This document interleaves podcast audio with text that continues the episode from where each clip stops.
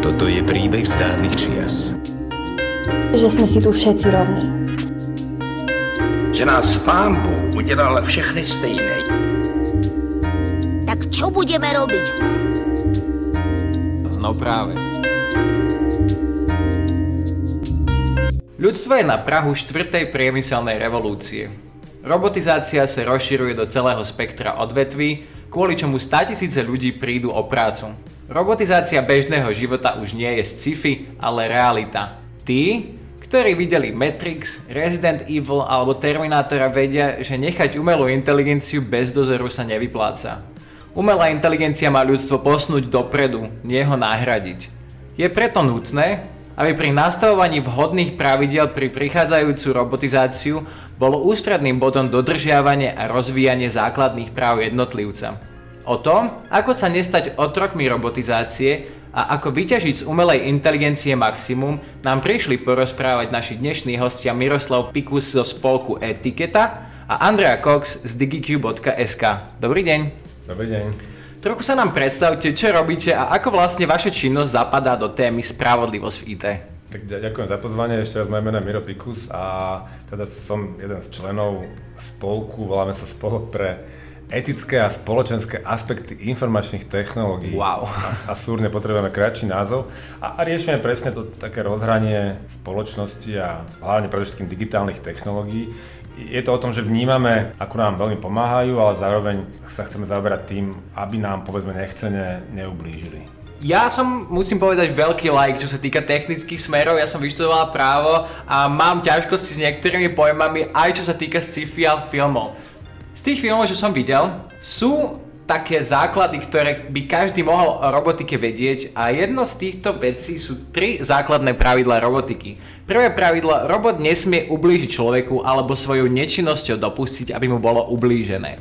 Druhé pravidlo, robot musí poslúchať človeka okrem prípadov, keď je to v rozpore s prvým zákonom. A tretie, robot sa musí chrániť pred poškodením okrem prípadov, keď je to v rozpore s prvým a druhým zákonom. Koľko z týchto pravidiel Isaaca Asimova používajú vývojári dodnes? To je moja prvá otázka. Tak v prvom rade úplne rešpektujem vizionárstvo Isaaca Asimova, ktorý kedy v 50 rokoch mm-hmm. naformoval tieto tri teda akoby zákony. Lebo už vtedy teda sa on zamýšľal nad tým, ako zabezpečiť, aby nám tie roboty neublížili. On ale predkladá víziu akéhosi plne uvedomelého robota, ktorý je úplne zodpovedný za svoje činy. Tam ešte nie sme a vedci sa zhodujú, že ešte dlho nebudeme. Sú odhady také od no, povedzme 2040 alebo také asi skôr ku koncu mm. storočia, že to bude až čas, kedy môže byť niečo podobné takému ozaj veľmi múdremu Taký Matrix, hej? Ta, také niečo, hej. Čiže v istom zmysle tie tri zákony ešte vôbec nie sú aktuálne. Na druhej strane, dnes tu máme niečo, čo voláme úzkú, špecializovanú umelú inteligenciu a ona aj keď vie dobre robiť iba jednu jedinú vec, aj tak vie napríklad nahradiť človeka v mnohých jeho činnostiach alebo povolaniach, alebo dokonca aj ublížiť. Čiže už dnes sme v stave, že rôzne programy, algoritmy vedia spraviť zle. To sú takové tie jednosekundové činnosti, áno? Že sekundu napríklad rozlíšenie fotky vyrobiť špecializovaný robot, áno? A, áno, ale aj tak aj, ja neviem, už v 97. vyhral počítač nad Gary Kasparovom šachu, hej, a že to si treba uvedomiť, že aj keď niektoré činnosti vykonávajú veľmi múdri ľudia, hej, tak nemusí byť až taký múdry počítač, aby tú jednu konkrétnu vec vedel mm-hmm. spraviť. Veď ten IBM počítač, ktorý porezol Kasparova, on bol vlastne celkom hlúbko, mm-hmm. veď tak minimálne analfabet, nevie ani čítať, ani písať, nevedel ani povedať, kto je poriadne, alebo vôbec nevedel, kto je Kasparova, tak on vlastne mm-hmm. vidieť iba hrať šach vo veľmi obmedzenom priestore tej šachovnice vedel pôsobiť. Napriek tomu, hej, deklasoval ho v tom povolaní danom, v tom šachistickom a, a takto je to aj v iných oblastiach. Už dnes vie počítač, e, ja neviem, nahadzovať faktúry, čítať zmluvy a roboty už dneska samozrejme vedia neviem, lepšie zvárať alebo dojiť krávy, povedzme. A, a zároveň už sa stávajú príklady toho, že nám vie aj, aj ublížiť. Keby sme napríklad použili tie moderné tzv tie algoritmy strojového učenia na to, že povedzme v banke, a to už sa dlho robí, hodíme ten algoritmus na historické dáta, napríklad o pridelovaní úverov, tak sa nám úplne ľahko môže stať, že výsledný algoritmus bude diskriminovať napríklad ženy.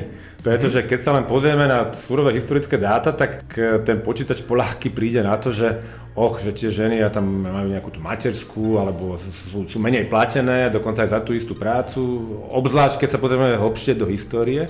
A na takéto veci my si musíme dať pozor pri aplikovaní tých digitálnych technológií. No, počítače sú predsa len obrazom ich stvoriteľa, a, takže to, že ľudstvo bolo v istých veciach diskriminačné a pristupovalo k istým skupinám ľudí diskriminačne, tak asi to premietlo aj do výroby robotov. Už ste nám povedali nejaké výhody, nevýhody a nejaké teda zatiaľ limitácie robotov. Moja otázka znie, že zatiaľ sú veľmi špecializované tieto umelé inteligencie. Musí tú umelú inteligenciu v hociakom jobe strážiť niekto, predsa len je to niekoho zodpovednosť, niekto vyvinul. Budú musieť mať experti v rôznych oblastiach dvojité vzdelanie, teda napríklad budeme sa rozprávať o súdnych algoritmoch, ktoré budú odľahčovať zaťaženie súdov. Um, budete robiť právnik, alebo to bude robiť ITčkar, alebo bude musieť títo dva spolupracovať, alebo teda budú špecializované odbory na toto. No, tak veľa vecí zaznelo, tak, tak skúsim tak po poriadku, že keď dnes hovoríme o zodpovednosti, tak zodpovednosť súvisí so schopnosťou samostatne, svojvoľne, slobodne sa rozhodnúť niečo vykonať. Takýmto spôsobom ešte dnes o strojoch neuvažujeme, nemajú tú mhm. schopnosť. Mm-hmm. To znamená, že keď hovoríme dnes o zodpovednosti, tu môžeme prisúdiť Iba jedine človek. Mm. To platí aj o nasadzovaní akýchkoľvek technológií, vrátane samozrejme tých mm. digitálnych. A čo sa týka legislatívy, tak tu ja sa až tak nebojím, že, že na Slovensku bude možno chýbať alebo že bude nevhodná legislatíva. Ako keby niekedy zabudáme, že Slovensko je samozrejme suverénny štát, ale zároveň aj členom veľkého spolku Európskej únie, kde tá legislatíva nám v istom zmysle akoby padá z neba. Mm-hmm. Dôležité je povedať, že Európska únia veľmi citlivo a vážne vníma príchod e, digitálnych technológií do rôznych oblastí a aj možné nežiaduce účinky, ako napríklad tá spomínaná diskriminácia. A veď už je množstvo súvisiacej legislatívy, ako napríklad veľmi dobre známe GDPR. A napríklad aj teraz sa práve v roku 2020 chystá množstvo nových návrhov, Takže tu v istom zmysle akoby na Slovensku budeme OK. Že, a teraz to je otázka, že nakoľko by mal byť právnik alebo každý no, expert na to obdobie. Áno, takto. No. Určite platí, že každý jeden človek by mal byť v blízkej budúcnosti digitálne gramotný. Bude to absolútna základná požiadavka vôbec, aby niekto uspel na pracovnom trhu čo chvíľa. Takže toto kladie veľkú zodpovednosť na aj náš školský systém, ale zase nedávajme všetko na breme na štátu. Musia na to mysleť aj firmy, organizácie, aby sa zamestnanci, pracovníci vedeli, mali priestor, mali k dispozícii nástroje na vzdelávanie. A to bremeno je ale aj na každom jednotlivcovi, aby mal chuť a, a náladu a čas sa sám doučovať to je možno to najťažšie. Určite jedna vec je úplne istá na príchode tých digitálnych technológií a to je, že, že ten model, kedy sme sa niečo naučili raz a potom už uh, sme to robili celý život, to zanikne. Budeme sa musieť priebežne stále akoby celý život, celý život učiť. Takže aj každý aj právnik a vlastne úplne každý každom povolanie by, by sa mal takto delať. Či by mal vedieť právnik vyslovene programovať? A nie, ak to myslíme tie tradičné, možno celkom obťažné pre, pre, pre niekoho programovacie jazyky, ako nejaký C, mm-hmm. Java alebo tak. Na druhej strane, ja, ja sám som chvíľku učil v takom robotickom krúžku 9 a 10 ročné deti programovať prstíkom na tablete, že aj to sa dnes dá. Mm-hmm. A, a vedeli prekvapivo aj zložitú funkcionalitu takým Lego robotikom vymyslieť. Mm-hmm. Takže v takomto zmysle to možné je ja sa budem tešiť na to, kedy ma to niekto naučí, lebo ja musím povedať, že ja som ešte z tej generácie, ktorá nevyrastala úplne celý život s digitálnymi technológiami a dostáva sa mi to do života čím ďalej, tým viacej my máme tých nových hrozieb z digitálneho sveta nie len v podobe algoritmov a v podobe teda činností, ktoré samotné programy vymýšľajú. My máme neskutočné množstvo každý deň a musíme sa akože na to zvykať. Musíme sa však obávať samotnej tej inteligencie, poviem to v takých tých filmových pojmoch. Musíme sa bať umelej inteligencie, ktorá by vytvorila lepšiu umelú inteligenciu alebo ktorá by prekonala ľudské obmedzenia a ľudskú morálku. Ako už, už dnes uh, umelá inteligencia prekonáva mm-hmm. niektoré ľudské schopnosti. Aj už vie dnes uh, lepšie čítať alebo vôbec rozumieť e, ľudské hovorené reči alebo teda prepísať do textu už dnes v mnohých oblastiach, tam sme. A postupne ako keby padajú tie jednotlivé bariéry. Zároveň myslím si, že, že nemusíme sa obávať strojov. Skôr by som sa možno obával niekedy ľudí a to, ako im technológie niekedy dávajú možnosť akoby zosiliť e, nejaké negatívne schopnosti alebo stránky. Určite sa učíme aj my v informatike, ako vštiepiť strojom naše hodnoty. No, mnohí ľudia sa nad tým zamýšľajú. Je napríklad celá oblasť tzv. zodpovedného vývoja a výskumu, responsible design po anglicky, kde práve sa učíme už pri vývoji, alebo aj nasadzovaní nejakých technológií myslieť na to, aby sme vopred akoby zabudovali do tých technológií práve kusí neschopnosť ubližovať ľuďom. Takže, Takže sa vraciame k tým uh, Asimovým zákonom? Áno, áno, i keď e, častokrát je to tak oveľa pragmatickejšie, mm-hmm. jednoduchšie. Dám, dám taký príklad napríklad. Pred x rokmi sme vymysleli drony. A všeli, kto si ich kúpil a začali sme s tým poletovať po svete a až potom zrazu sme začali prichádzať na to, že oni vlastne okrem toho, že sú aj asi celkom užitočné, že vedia keď ako uškodiť, hej, zistili sme, že na letiskách napríklad je s nimi celkom problém, nehovoriac o nejakých detských ihriskách a čo, čo drony a vtáky hučia a narušujú súkromie a, a, a povedzme znečistujú okolie, keď občas sa nejaký stráti a padne do lesa, no tak vám zrazu máme niekde elektronický odpad ani poriadne neviem kde. A je chybou, hej, že tí, ktorí tie drony vymýšľali alebo povedzme predávali, nasadzovali, neboli vôbec tí, ktorí iniciovali tú diskusiu potrebnú, spoločenskú, právnu a tak. To je chyba. To už ale dneska sa, dnes sa otáča a dokonca už napríklad dnes minimálne v Európskej únii predané drony majú akoby vštepenú neschopnosť niektoré z týchto nežadúcich vecí robiť. Napríklad obsahujú databázu všetkých letísk, takže napríklad na Bratislave už na konci Ružinova vám taký dron dnes bežný vôbec nezvietne, pretože je to poblíž letiska a jednoducho už ho ani neviete nejakým spôsobom prinútiť na to. No, takže to je, to je príklad toho, že on už má akoby zabudovanú istú neschopnosť eh, ro- robiť niečo zlé. Toto by sme mali robiť so všetkými technológiami. Ja verím to, že vývoj, ktorý ľudstvo zaznamenalo posledných 50, 70, 100 rokoch bol naozaj neskutočný a nemôžeme viniť právo z toho, že nestihlo ľudstvo pripraviť na všetky tieto novoty. Právo reaguje, ale dostávame sa momentálne do stavu, kedy právo bude vytvárané aj algoritmami. Chcem sa vás pýtať otázku, zase trochu so strachom spojenú. Nemôžeme sa tváriť, že algoritmy sú vyvíjane štátmi. Sú vyvíjane v spolupráci so štátmi, ale sú vyvíjane v trvivej väčšine firmami. Ako zaručíme, že firmám, ktorých prvým účelom je zisk, bude aj dobro spoločnosti pri vývoji takýchto produktov? No práve možno šírením takýchto myšlienok o zodpovednom vývoji digitálnych technológií Určite reguláciami, tie sú na mieste. Ja si myslím, že práve skončila taká voľná, divoká éra tých technologických firiem, ktoré najprv hodili na trh nejakú digitálnu technológiu a až potom sa zisťovalo, že čo to vlastne s nami robí. A do istej miery ale sa naozaj nevyhneme tomu, že tie technologické firmy získajú aj ako keby takú zákonodárnu moc. Že tie Facebookové... Facebook te... má teraz najvyšší súd po novom. Áno, áno. To symbolizuje možno to, že aj oni si uvedomujú to, že sú vlastne aj politická, aj v istom mysle akoby zákonodárna moc. A dám taký príklad, že vyskytli sa na Slovensku, vyskytujú sa prípady, že niekto má rôzne extrémistické reči. Bol to napríklad ten poslanec, ktorý bol súdený za nejaké vyjadrenia namerané proti Židom. A je samozrejme veľmi dôležité, že to naše súdy posudzujú a riešia, ale zároveň nie je dôležitejšie než youtuberovi dať 10 tisíc eur pokutu, vyhodiť ho z YouTube, hej, čo je zase akoby v právomoci si za, alebo možno v zákonoch tých, mhm. tých podmienok všeobecných, akých obchodných, tej danej sociálnej siete, ktoré sa stávajú skoro rovnako dôležité. Hej. Dám taký iný, iný príklad, dám. Ja sa trošku aktivizujem v oblasti cyklodopravy. Mm-hmm Neskutočne mi vadia na Slovensku to, že my sme jedno z málo rozvinutých krajín, kde ešte auta parkujú na chodníku. A budem veľmi rád, keď e, Slovensko zmení svoju legislatívu v tejto oblasti, ale zároveň si myslím, že keď budú tie nejaké autonómne, samohybné alebo aké auta, že aj tak je to v podstate na tom Google, Facebooku a neviem kom, že možno raz jednoducho to auto odmietne ísť na chodník, alebo odmietne ísť v obci rýchlejšie ako 40 alebo 50 a je bude v istom zmysle jedno, že akú máme legislatívu, hej, že keby budú tie, tie technológie prichádzať s nejakými vlastnými zákonitosťami. Ja budem veľmi rád, keď to bude iba tak, že aj napriek tomu, že tá firma bude chcieť získať zisk, tak bude to v prospech tej spoločnosti a v prospech tých ľudí.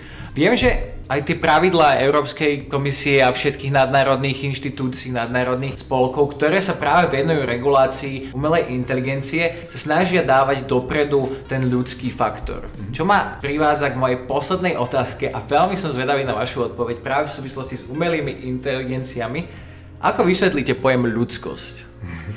Jo, ja neviem. Vy, vy mi povedzte. Respektíve, podľa mňa neexistuje správna Neexistuje správna, ja sa to pýtam a, každého no, hostia. A, hej, a ak by ste tu mali dnes, povedzme, teoretického fyzika a teologa, pravdepodobne by každý úplne inak odpovedal. Ešte pre mňa je zaujímavé to, že koľko sa povedzme filozofovia snažia zodpovedať túto otázku. 3000 rokov majú, e, alebo viac, e, náskok pred nami informatikmi.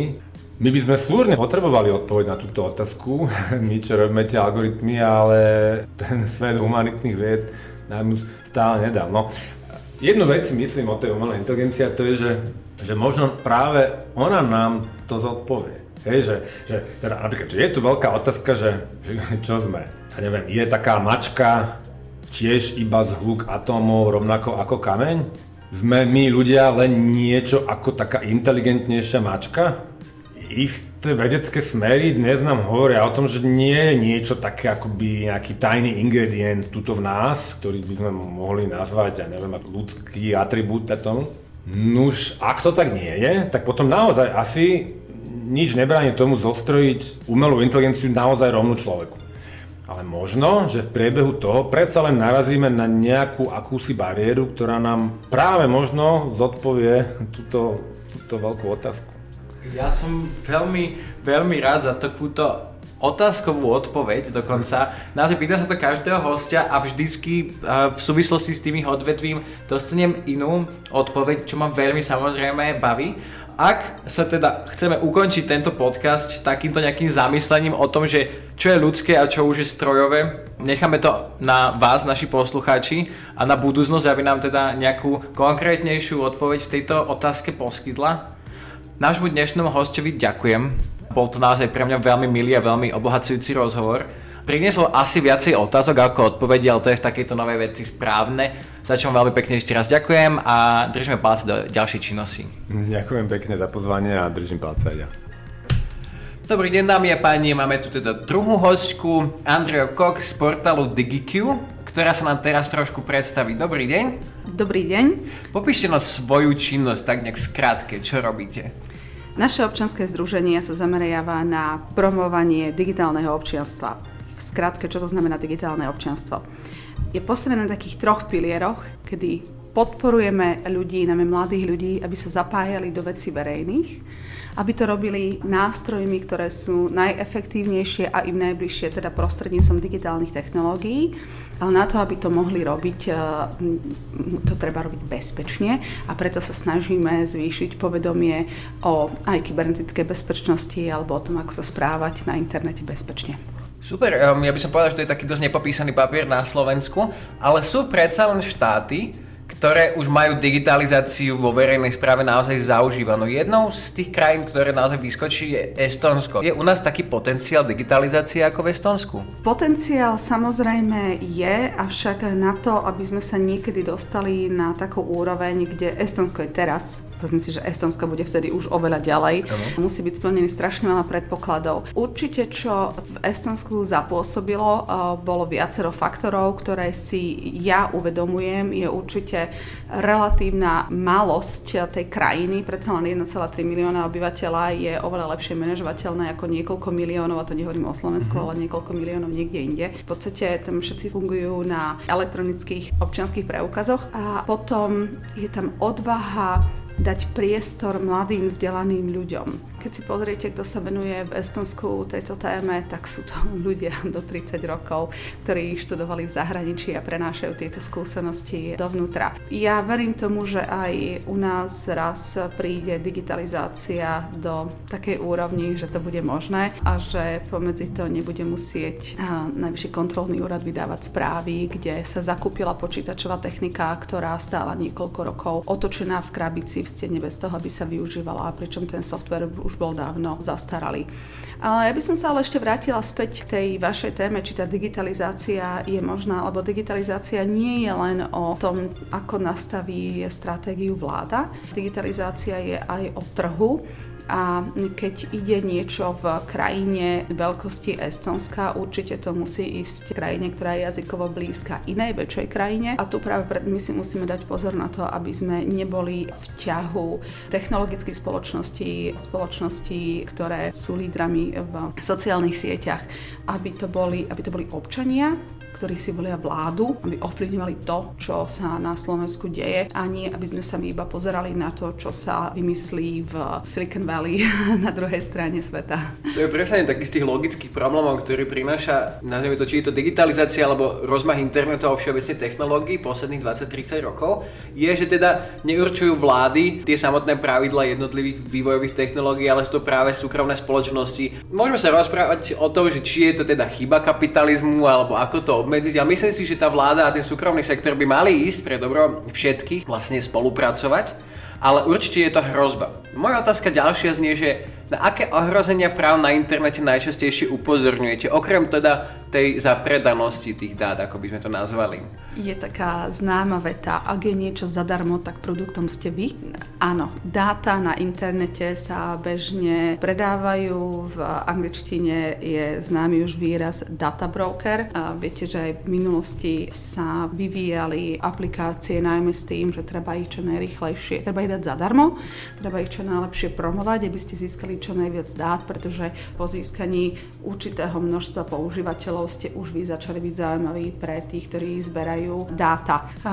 S čím sa my stretávame najčastejšie? Okrem toho, že sa venujeme šíreniu myšlienok zodpovedného používania digitálnych technológií, tak aj monitorujeme, vyhľadávame a reportujeme nenávistný obsah na internete, takže toto je jedna veľká časť našej práce. Máme formula, máme linku na nahlásenie nenávistného obsahu na internete, ktorý je teda nezákonný a teda je to vlastne porušenie, dochádza k porušovaniu ľudských práv a k nezákonnej činnosti a nahlasujeme toto, ale čo chcem povedať, keď kontrolujeme našu schránku, čo nám ľudia najčastejšie nahlasujú na info zavináč nahlas.sk alebo digq.sk, tak je to práve vytvorenie falošného profilu alebo ukradnutie identity, škodenie práve pod profilom toho človeka. Takže tá identita, ochrana osobných údajov, ochrana osobnosti sú veľmi časté.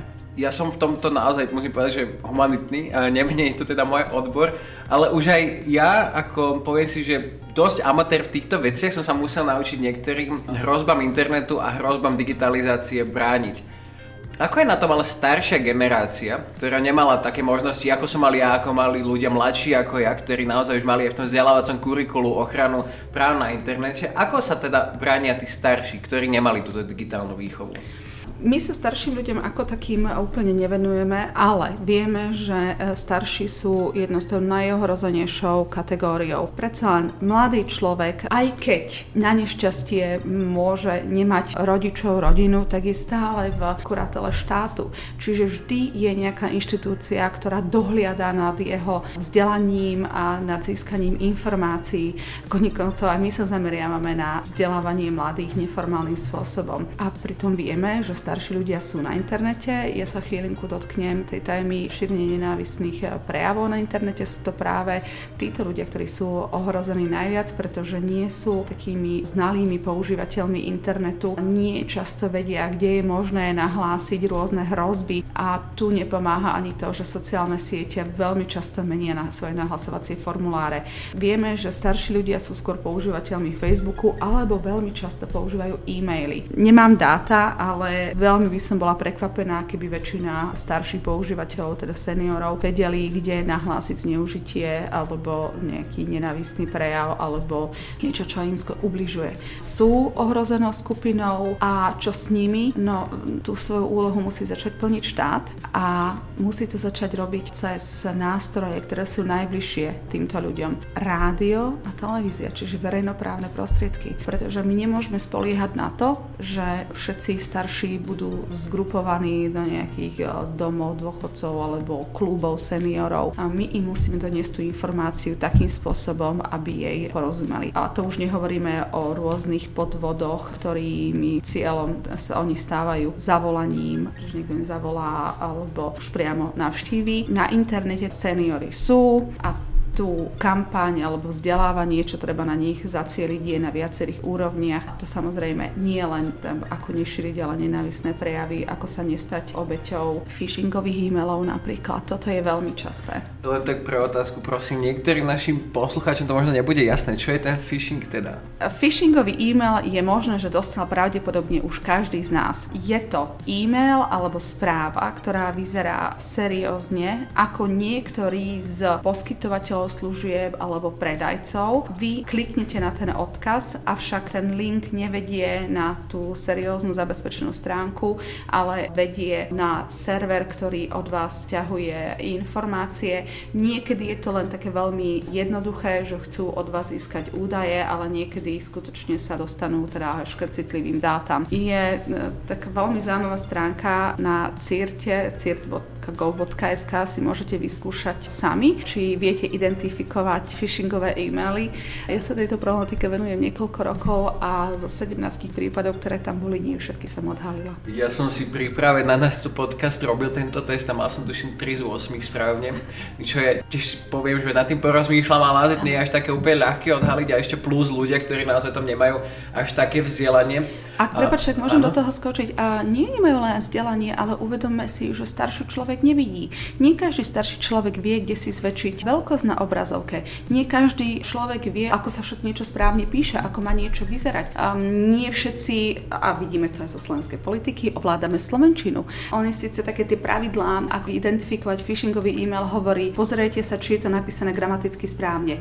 Koľko z nás vie, či všetky čiarky sú správne dané? Je to naozaj sná hrozba plus keď už sme hovorili, že nielen teda staršie, ale aj napríklad osoby so zdravotným ťažkým postihnutím, naozaj ten internet nie je ešte úplne pre všetkých taký bezpečný a taký dostupný, ako by možno mal a mohol už dnes byť. Um, keď už nehovoríme o prvom roku implementácie niektorých nových technológií a nových krokov. Ale ono sa to tak vyvinulo, že my sme nestihli na tie hrozby reagovať. Moja otázka v tejto súvislosti je, vieme už dopredu odhadnúť, aké hrozby budú na internete alebo budú v digitálnom svete o 5-10 rokov? A predtým, než odpoviem futuristicky, tak by som skôr povedala to, čo už máme. My máme v súčasnosti už aplikovanú umelú inteligenciu, ktorá je predpojatá. Používajú ju sociálne siete, používajú ju technologické spoločnosti, používajú banky, používajú rôzne spoločnosti, aj také, ktoré majú zabezpečovať našu fyzickú bezpečnosť v priestore. Zoberme si umelú inteligenciu, alebo to už je umelá inteligencia, na profilovanie a cieľ cieľený marketing používateľov internetu. Toto je jedna vec. Mark Zuckerberg nedávno povedal, v žiadnom prípade nezruší politické reklamy na Facebooku. Je to ich právo, tlak na neho môže byť akýkoľvek silný. On povedal, že neustupí, pretože je to spojené s právom na slobodu prejavu. Tu máme jednak profilovanie a cieľený marketing, ale teda cieľený politický marketing. Druhá hrozba, alebo teda to ohrozenie, ktoré žijeme, tak sú algoritmy, ktoré nám poskytujú informácie. A my všetci, aj tu na Slovensku aktivisti, bijú do Facebooku, ale podľa mňa je oveľa väčšia hrozba vyhľadávač, napríklad spomeniem Google, lebo Google nie je jediný vyhľadávač informácií.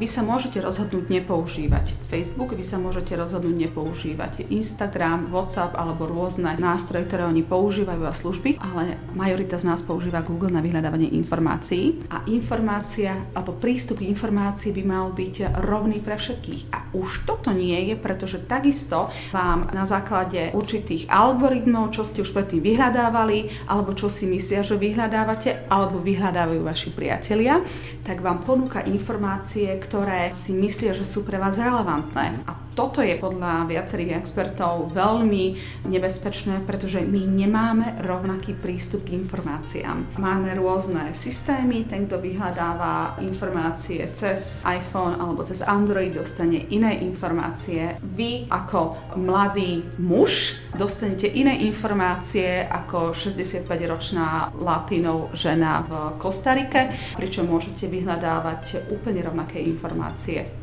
už to nesúvisí len s tými informáciami samotnými, ale už aj s tým tzv. marketingom, že toho obsahuje tak veľa, že sa firmy ako keby rozhodli tailorovať alebo nastavovať presne na tých jednotlivých užívateľov, snažia sa odhadnúť ich správanie a naozaj to má takéto vedľajšie účinky, že tá rovnosť prístupu k informáciám sa naozaj obmedzuje a súvisí to aj s diskrimináciou. Napríklad, že v Amerike momentálne fungujú už viaceré súdne umelé inteligencie, ktoré sú využívané v práve, ale keďže Amerika je systém case law práva, tak e, sa orientujú tieto kľúče algoritmov podľa starých rozhodnutí. No a keď boli staré rozhodnutia súdov diskriminačné napríklad, tak presne samotný algoritmus už do budúcna bude mať pocit, že diskriminácia alebo teda ten rasizmus podprahový je nejaký prirodzený a už sa bude tak sám správať.